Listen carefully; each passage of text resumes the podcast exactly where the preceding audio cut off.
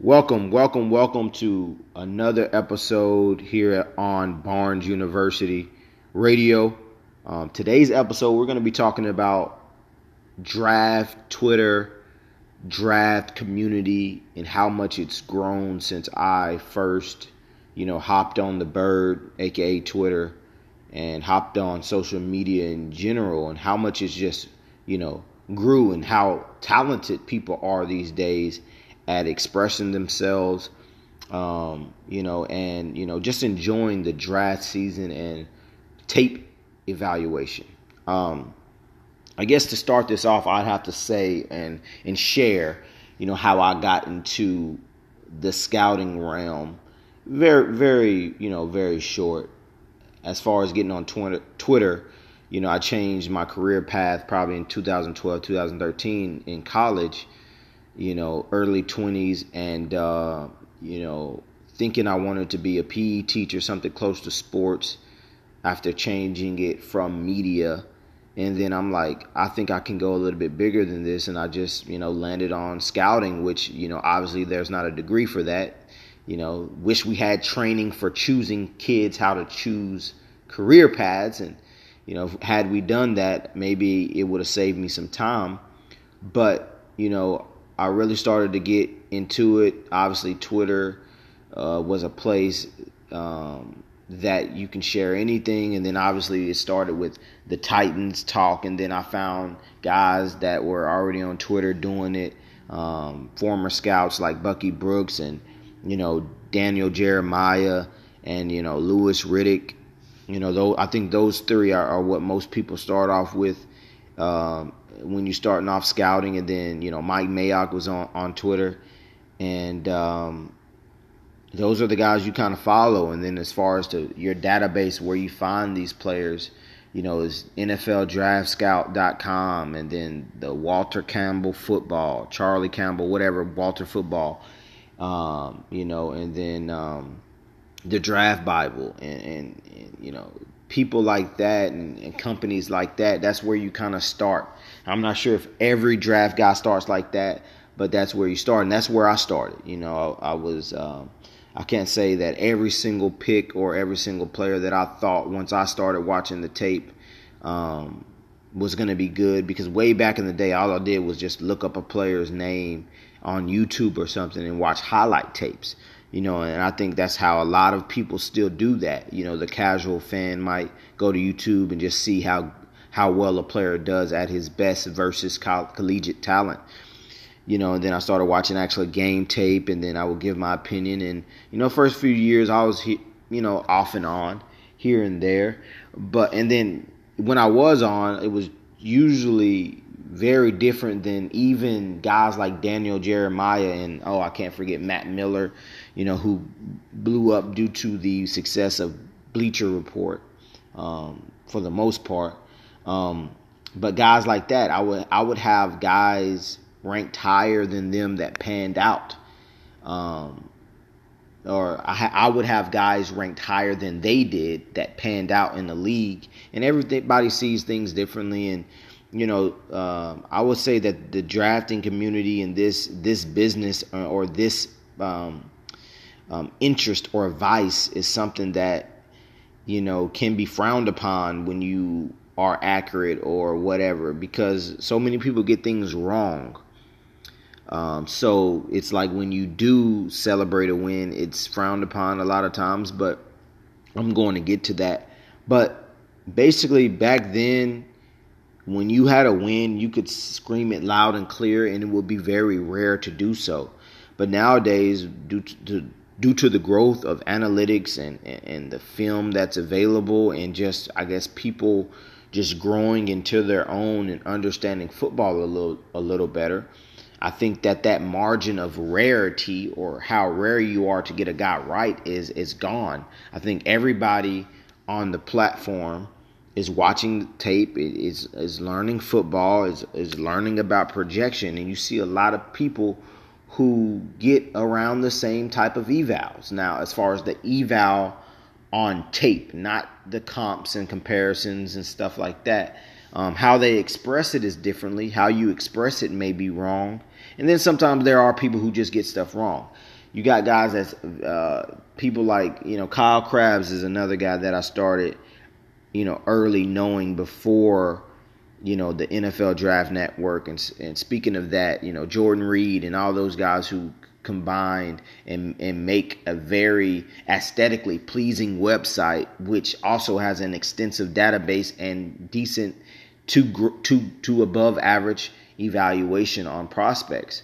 And I think that is not peak what the draft community could be but it's as close as you can get. And because of that guys are getting things right at an all-time high and there's incredibly tal- talented people out there who can make tapes, make cut ups, understand the X's and O's, um, understand, you know, what it's called in the NFL, understand, you know, so much of the game and give it to fans. And there's no question as to why, you know, people flock to them. That's that's that's knowledge. It's um, where people get their information for the draft. That all makes sense. Now, what I want to really get to is what is the next step?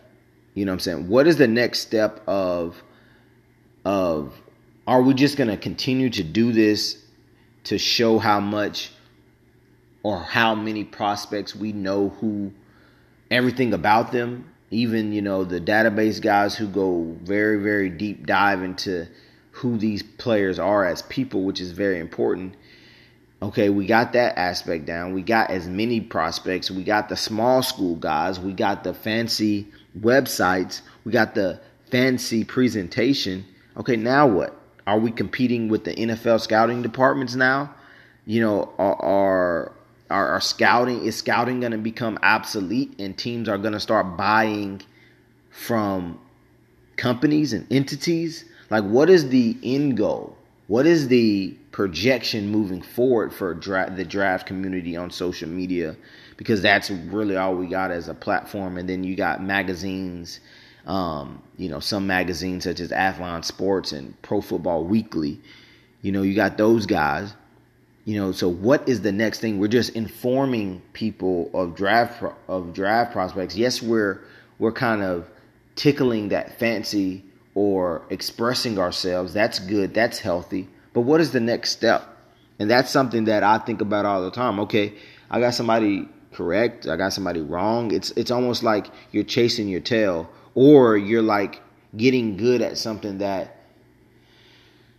you know. I don't know how much these people are bringing in monetary wise. I'm pretty sure people subscribe. You got fifty thousand followers collectively. If somebody subscribes five dollars or or ten dollars, fifty thousand times ten, you know, you might have you a half a million dollar business after taxes, quarter million dollar business. So I, I mean, I, I, I guess if you put in the work, and especially when you got a team, it's very difficult to do it by yourself.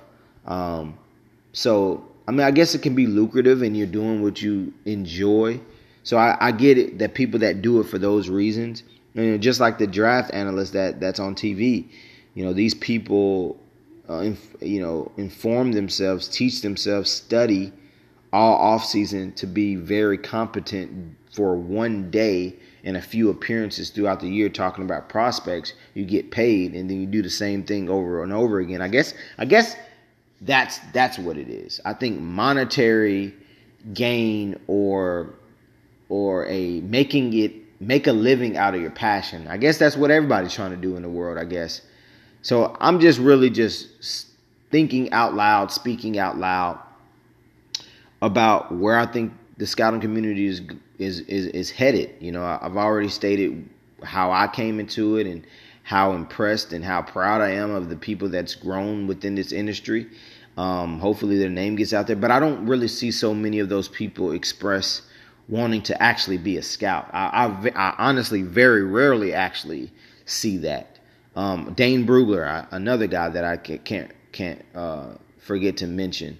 Um, you know, a guy that you know is doing athletic right now, and probably a lot of different TV shows and appearances, informing people of the draft process or or the draft process and prospects, Pretty sure he gets paid for it, and that that's a satisfaction for him. But I rarely see anybody other than you know Mike Mayock has been one that has been you know promoted. Obviously, the general manager of the Las Vegas Raiders. Um, you get Louis Riddick, GM interviews here and there. These are guys that actually want to get back into the business and um, you know, you know, be there. But other than those two, Daniel Jeremiah, I think he's done. I'm pretty sure he try, he gets interviews from time to time. You know, Bucky Brooks has has done it. Not sure if he's he, he's getting any calls to go back, but everybody's pretty much they love the process. They're getting paid for it. I guess when you get to that point, when you first see that check, I'm literally getting paid for doing what I absolutely love doing.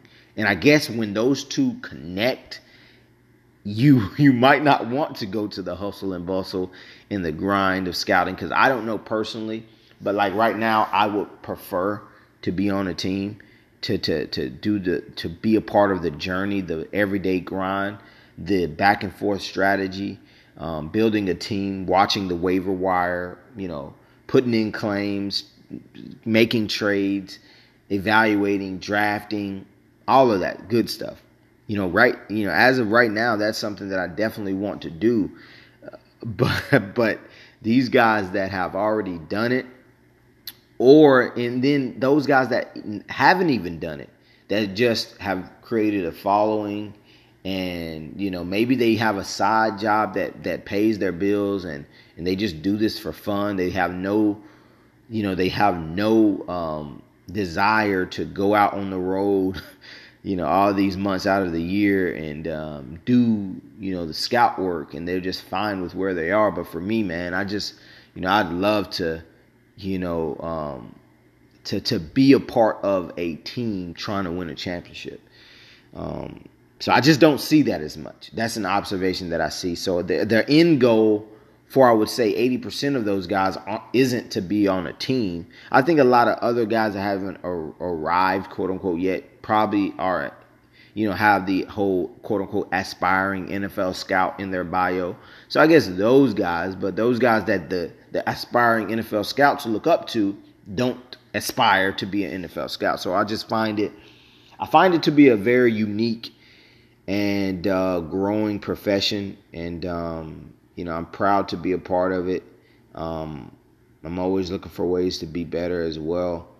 And uh, these guys awfully make it extremely easy for that growth to be had.